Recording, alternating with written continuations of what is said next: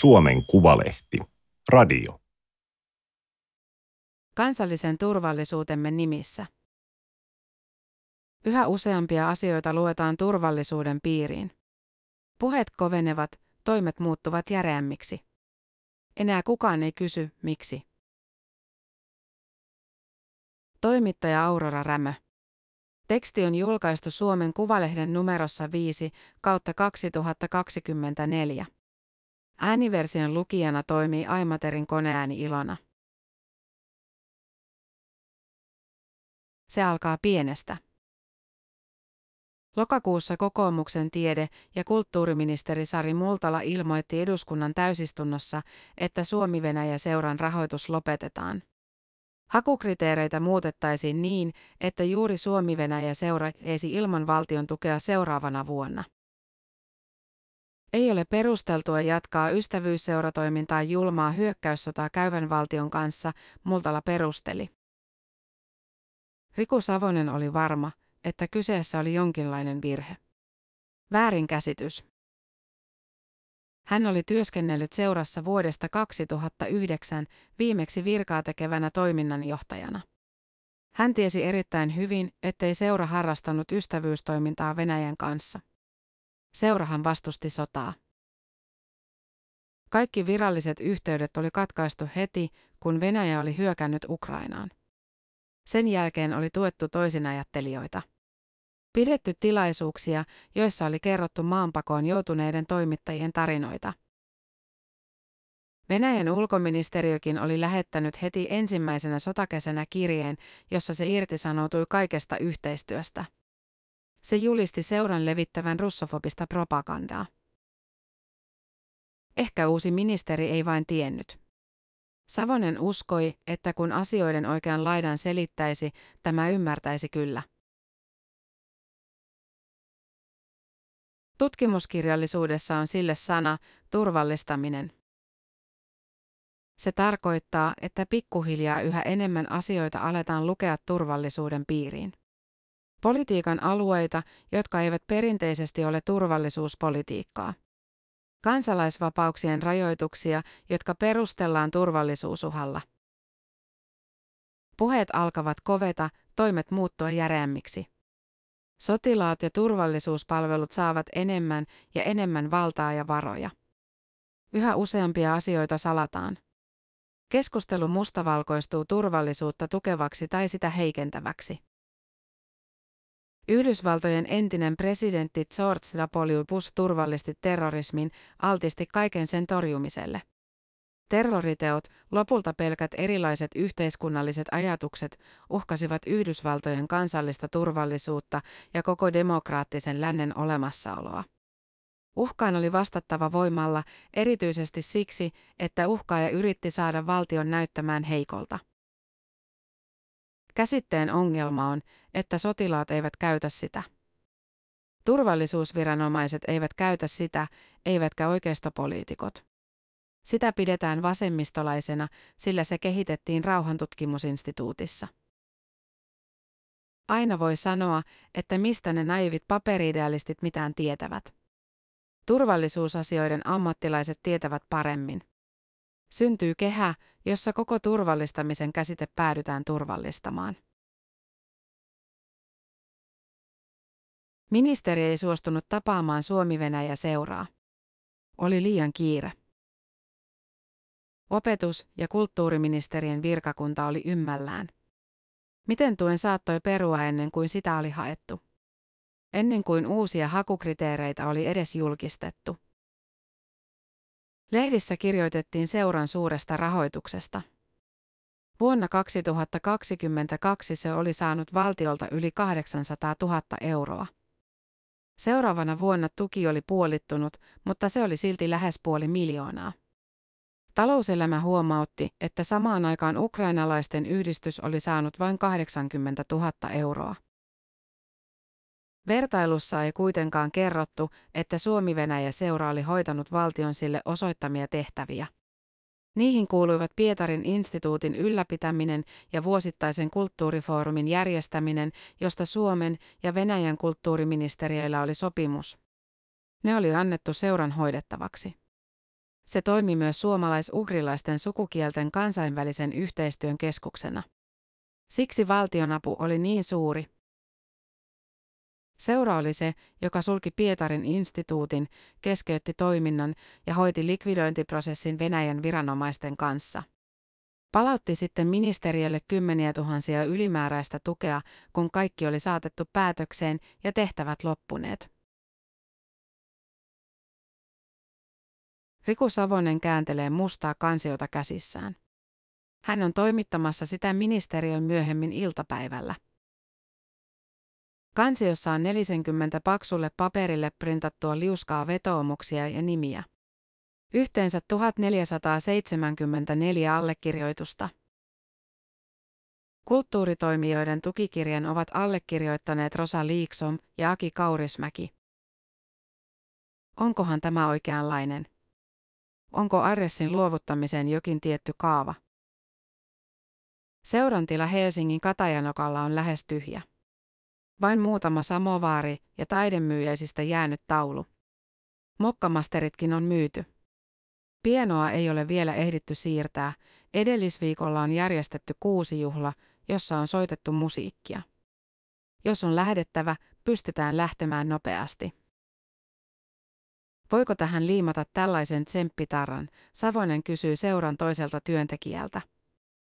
Heitä on enää neljä, kaikki irtisanomisprosessissa. Tarrassa lukee venäjäksi hyvästä yrityksestä. Onko liian piruileva? Savonen irrottaa tarran taustapaperista. Tämä meidän ala on hirveän. Hän puhuu pöytään enemmän itselleen kuin muille. Pitää näistä piiloviesteistä olla hirveän. Tietoinen. Että mitä tulee lähetettyä. Adressissa vedotaan hallitusohjelmaan. Hallitusohjelmassa kirjoitetaan, että kulttuurilla on suuri merkitys kansalaisten kokonaisturvallisuudelle ja yhteenkuuluvuuden tunteelle. Meidän roolimme on juuri siinä, että pystymme sitouttamaan ihmisiä kulttuurin kautta. Venäjänkieliset ovat ryhmä, joka erityisen helposti menee omaan kuplaansa, Savonen sanoo. Ja sitten jos yhteiskunnan ilmapiiri on sellainen, että heitä työnnetään sinne. Käynnissä on historian uudelleen tulkinnan vaihe, Savonen sanoo, jossa perataan eri vaiheita kriittisesti. Käydään läpi suomettuneisuutta. Ja kaikki, mikä vähänkin haiskahtaa suomettumiseen vivahtavalta, on pahaa. Ihan sama, mikä tämänhetkinen todellisuus on. Perussuomalaisten presidenttiehdokas Jussi halla on joitakin päiviä aiemmin puhunut siitä, miten Venäjän seuraava hybridivaikuttamisen keino saattaa olla yrittää vaikuttaa Suomen venäjänkielisiin. Tällä hetkellä se on tehty aika helpoksi. Pahinta tässä meidän avustuksemme lopettamisessa on se, että annetaan signaali, että kaikki, missä on sana Venäjä, on kiellossa. Se antaa myös Suomen venäjänkielisille viestiä, että he eivät ole tervetulleita. Sellaiseen maastoon Venäjän on paljon helpompi levittää omaa viestiään. Hallitusohjelmassa painotetaan myös Venäjän tuntemuksen ylläpitoa ja kykyä analysoida kehitystä. Sen jälkeen tulee hieno lause. Savonen lukee ääneen, Suomen hallitus tukee Venäjän kansalaisyhteiskunnan toimintaedellytyksiä mahdollisuuksien mukaan. En tiedä, että mikään muu järjestö tekisi tätä työtä kuin me. Sitä paitsi Suomi-Venäjä seura täyttää hallituksen uudet hakukriteerit. Täytti jo ennen kuin ne julkistettiin. Mutta en minä ihmeitä toivo. Kaikki tämä polarisoituminen vaikuttaa. Aina on ollut meihin kohdistuvaa vihaa, mutta nyt se on näkyvämpää. Jotenkin oikeutetumpaa. Kun Noora Kotilainen suunnitteli kolmisen vuotta sitten kollegansa kanssa uutta tutkimushanketta, hän ajatteli käyttävänsä historiallisia esimerkkejä. 1930-luvulta ehkä. Miten silloin oli puhuttu, millaista isänmaallista ja sotaisaa retoriikkaa oli käytetty? Kotilaisen ja Susanna Hastin hanke tutkii kielen militarisoitumista. Sitä, miten sotilaallisten arvojen vahvistuminen suhteutuu demokratiaan. Samoja asioita kuin turvallistamisen kautta usein. Yhtäkkiä tutkimusmateriaalista oli runsauden pula. Se tapahtui niin äkkiä, ettei sitä ollut uskoa. Aivan kuin joku olisi kääntänyt katkaisijaa, aktivoinut alitajuisia ajatuksia ilman, että sitä oikeastaan edes huomasi. Liityttiin nopeasti sotilasliittoon, kasvatettiin ammustuotantoa. Ehdotettiin maanpuolustuskurssia osaksi perusopetusta. Puhuttiin vakavasti jalkaväkimiinat kieltävästä sopimuksesta irtautumisesta, oltiin avoimia ydinaseiden kuljettamiselle Suomen kautta. Esiteltiin väestösuojia ulkomaalaisille, kannatettiin kaksoiskansalaisuuden poistamista Suomen venäläisiltä takautuvasti. Rakennettiin raja-aitaa, hankittiin kotivara. Kotilainen mietti, voiko hän tutkia tällaista aihetta näin akuutissa ja herkässä tilanteessa. Kun sota Ukrainassa alkoi, moni oli oikeasti pakkaamassa reppua, vaikka oli kuinka kriittinen. Huahti helpotuksesta, että olipa hyvä, että ehdimme tehdä sopimuksen hävittäjistä, vaikka olisi vastustanut niiden hankintaa. Kotilainen kutsuu sitä mielen militarisaatioksi. Ehkä sodan jälkeisessä Suomessa on hakattu niin syvälle ajatus, että aseellinen turvallisuus on lopulta parasta turvallisuutta, ettei sitä arjessa tiedosteta tai tunnisteta. Sotilaallinen hiipii siviilitilaan ja aina uudenlaisiin konteksteihin.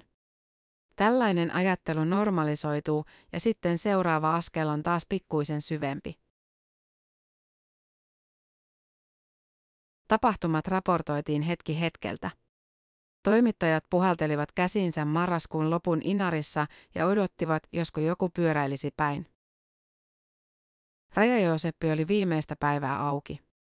Ainoa rajanylityspaikka ennen kuin itäraja menisi kokonaan kiinni. Rajalle oli alkanut syksyn mittaan saapua turvapaikanhakijoita. Sellaisia, joiden paperit eivät olleet kunnossa. Marraskuun loppupuolelle mennessä oli tullut 716.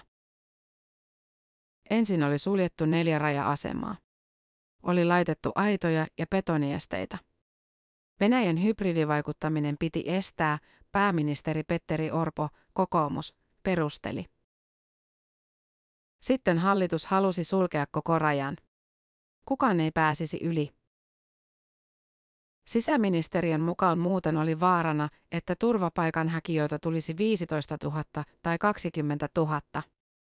Heidän joukossaan saattaisi olla rikollisia tai radikalisoituneita, ehkä sotilaiksi tekeytyneitä siviilejä. Sisäministeri Mari Rantanen, perussuomalaiset, varoitti, että todella suuri väkimäärä tietyistä Afrikan maista saattaisi pyrkiä Venäjän kautta Suomeen. Rajavartiolaitoksen oikeudellinen osasto lähetti oikeuskanslerille luonnoksen sulkupäätöksestä.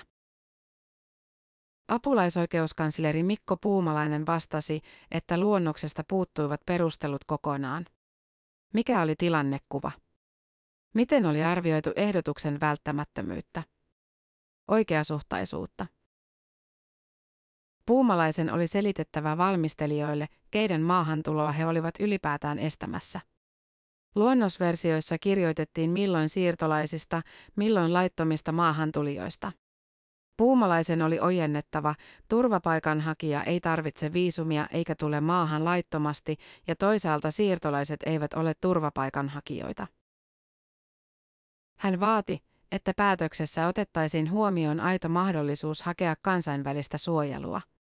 Se taataan Suomen perustuslaissa ja kansainvälisissä ihmisoikeussopimuksissa. Rajavartiolaitos lähetti puumalaiselle salassa pidettävän muistion. Se sisälsi ilmeisesti tiedustelutietoa. Kenen ja mistä ei kerrottu. Puumalainen piti edelleen luonnosta hyvin keskeneräisenä. Seuraavalla viikolla, marraskuun lopussa, virkamatkalla ollut oikeuskansleri Tuomas Pöysti saapui töihin. Hänkin työsti perusteluita. Millaisessa tilanteessa olosuhteet ovat erityisen poikkeukselliset? Miksi viimeaikaiset varautumistoimet olivat riittämättömiä? Seuraavana päivänä perusteet yhtäkkiä riittivätkin. Itäraja voitiin sulkea kokonaan. Pöysti vetosi salaiseen tiedustelutietoon. Oliko sitä toimitettu lisää ja kenen toimesta, ei taaskaan kerrottu. Tämä ei ole maahanmuuttokysymys, Pöysti sanoi, tämä on kansallisen turvallisuuden kysymys. Raja on kokonaan kiinni ainakin helmikuun 11. päivään asti. Oikeusoppineet arvostelivat päätöstä. Kansainvälisen oikeuden professori Outi Korhonen kuulosti käyttävän kaiken kärsivällisyytensä selittäessään radio-ohjelmassa yhä uudelleen hybridikeskuksen johtajalle, miksi jokainen turvapaikkahakemus on lain mukaan käsiteltävä erikseen. Rajatilannetta verrattiin tiedotusvälineissä vuoden 2015 tilanteeseen, vaikka on epäselvää, mistä tuolloin oli kyse.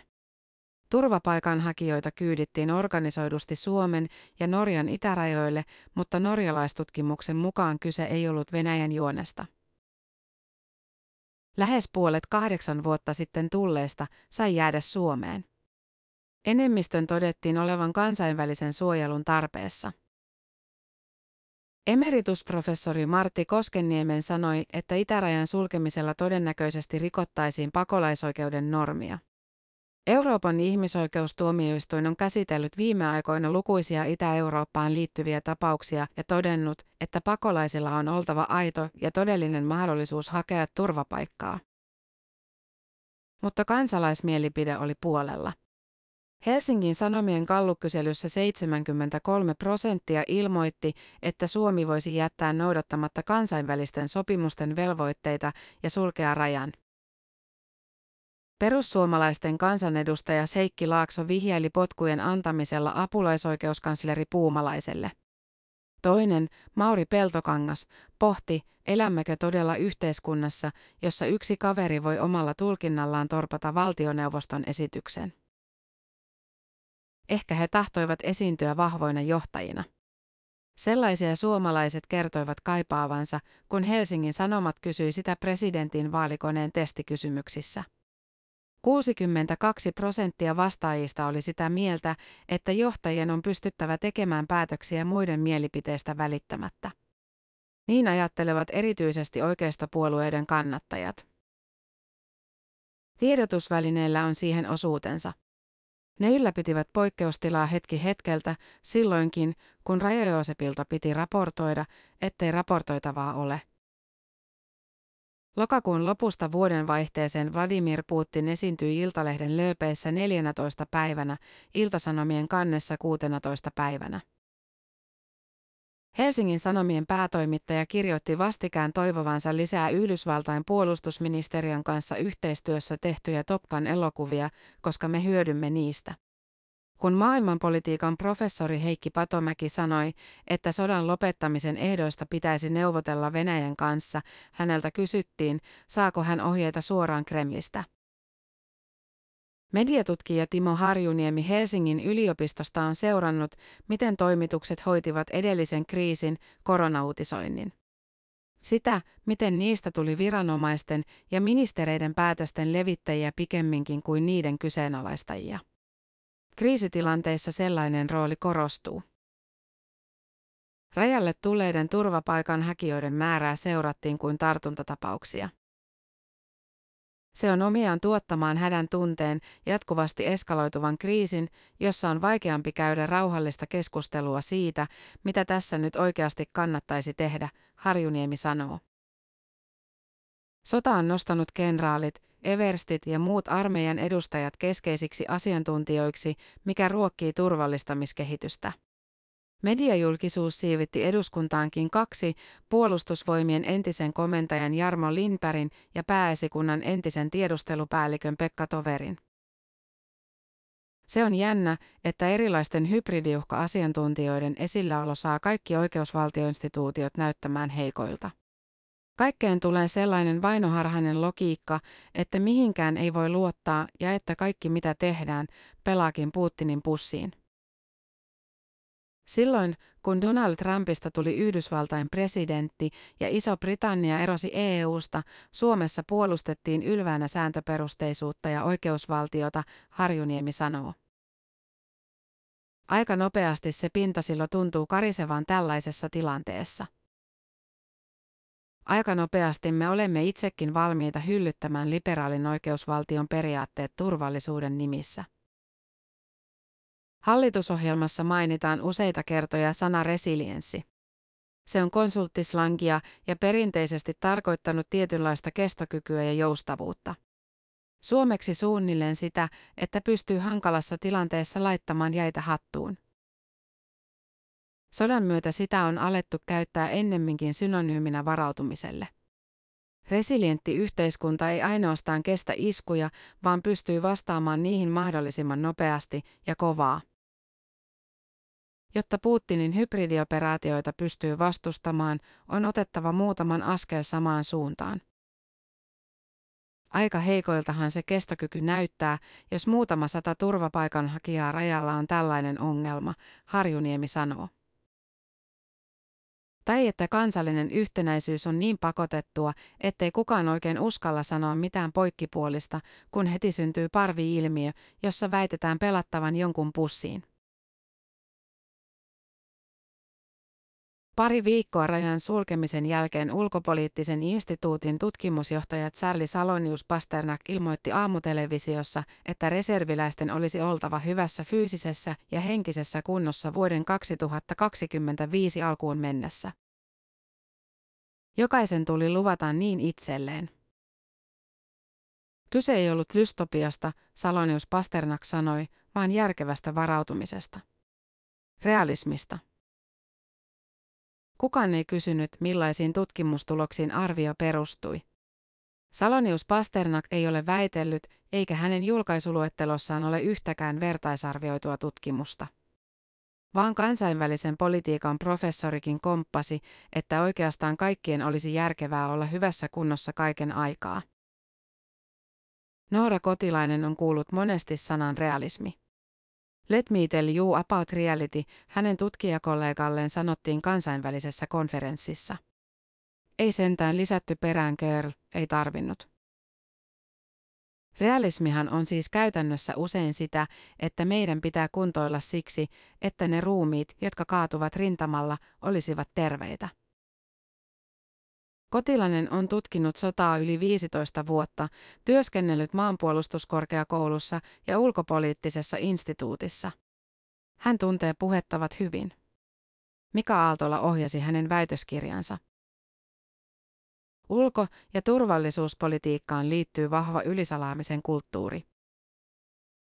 Noin jokaisen puolustusvoimelta tulevan sähköpostin perässä oli automaattinen allekirjoitus, jossa sanotaan suunnilleen, että jos viesti on tullut väärälle vastaanottajalle, olet velvollinen räjäyttämään tietokoneesi. Se rajan sulkemispäätöskin, kotilainen sanoo. Mikä on se salainen uhka, jonka perusteella päätös tehtiin? Miksi se on salainen? Pitäisi miettiä, kenen laarin mikäkin tosiasiassa sataa. Jos taipuu heti toisen osapuolen logiikkaan, tulee ensimmäiseksi syöneeksi omat periaatteensa. Jos me olemme valmiita heittämään kaikki arvomme kaivoon heti, kun Putin työntää pari pyöräilijää rajan yli, mikä meidän arvomme on? Turvallisuus ei ole yhtä kuin aseellinen turvallisuus, kotilainen sanoo. Turvallisuus on sitäkin, että pelottavista ja vaikeista aiheista voi puhua vapaasti, käydä erimielistä keskustelua. En sano, että asevoimat pitäisi ajaa alas, vaan että niille ei pitäisi antaa kritiikitöntä valtaa. Pitäisi pitää kiinni demokraattisista pääperiaatteista. En koe, että se on kauhean radikaali näkemys. Jos alkaa käyttäytyä kuin vihollinen, mitä tosiasiassa puolustaa? Yksittäiset asiat voivat näyttää pieniltä, mutta ne ovat itseään suurempia. Kyse on ihan perustavanlaatuisista asioista. Siitä, millainen yhteiskunta me haluamme olla. Joulukuisena lauantaina Santahaminassa on hiljaista. Vain ampumaradalta kuuluu tasaisia laukauksia. Maanpuolustuskoulutus MPK pistooliammunnan kurssi on vuoden viimeinen. Vastaava koulutuspäällikkö Juhana Liesmaa näyttää, miten 9 millistä Glock 17 pistoolia pidellään. Miten se ladataan? Millainen asento otetaan? Ammunnan harrastamista, hän sanoo, ei sinänsä tekemistä maanpuolustuksen kanssa. Suomalaiset ovat joukolla kiinnostuneet harrastuksesta. Ukrainan sodan alettua aloittelijoiden koulutukset ovat täyttyneet heti, kun ilmoittautuminen on avattu, vaikka kurssien määrä on kaksinkertaistunut. Kouluttajat ovat puolustusvoimien virallisen perusammuntajohtajakoulutuksen käyneitä. Joka lauantai he tulevat värjöttelemään ampumaradalle vapaaehtoisina, neuvomaan samat asiat uudelleen ja uudelleen. Isänmaallisia ihmisiä, Liesmaa sanoo, tarve tehdä jotain. Vielä pari vuotta sitten siviilikaverit ihmettelivät. Miksi kukaan viitsisi, ilmaiseksi vielä? Sotahullut. Enää kukaan ei kysy, miksi. Tämä oli Suomen Kuvalehden juttu kansallisen turvallisuutemme nimissä. Ääniversion lukijana toimi Aimaterin koneääni Ilona. Tilaa Suomen Kuvalehti osoitteesta suomenkuvalehti.fi kautta tilaa.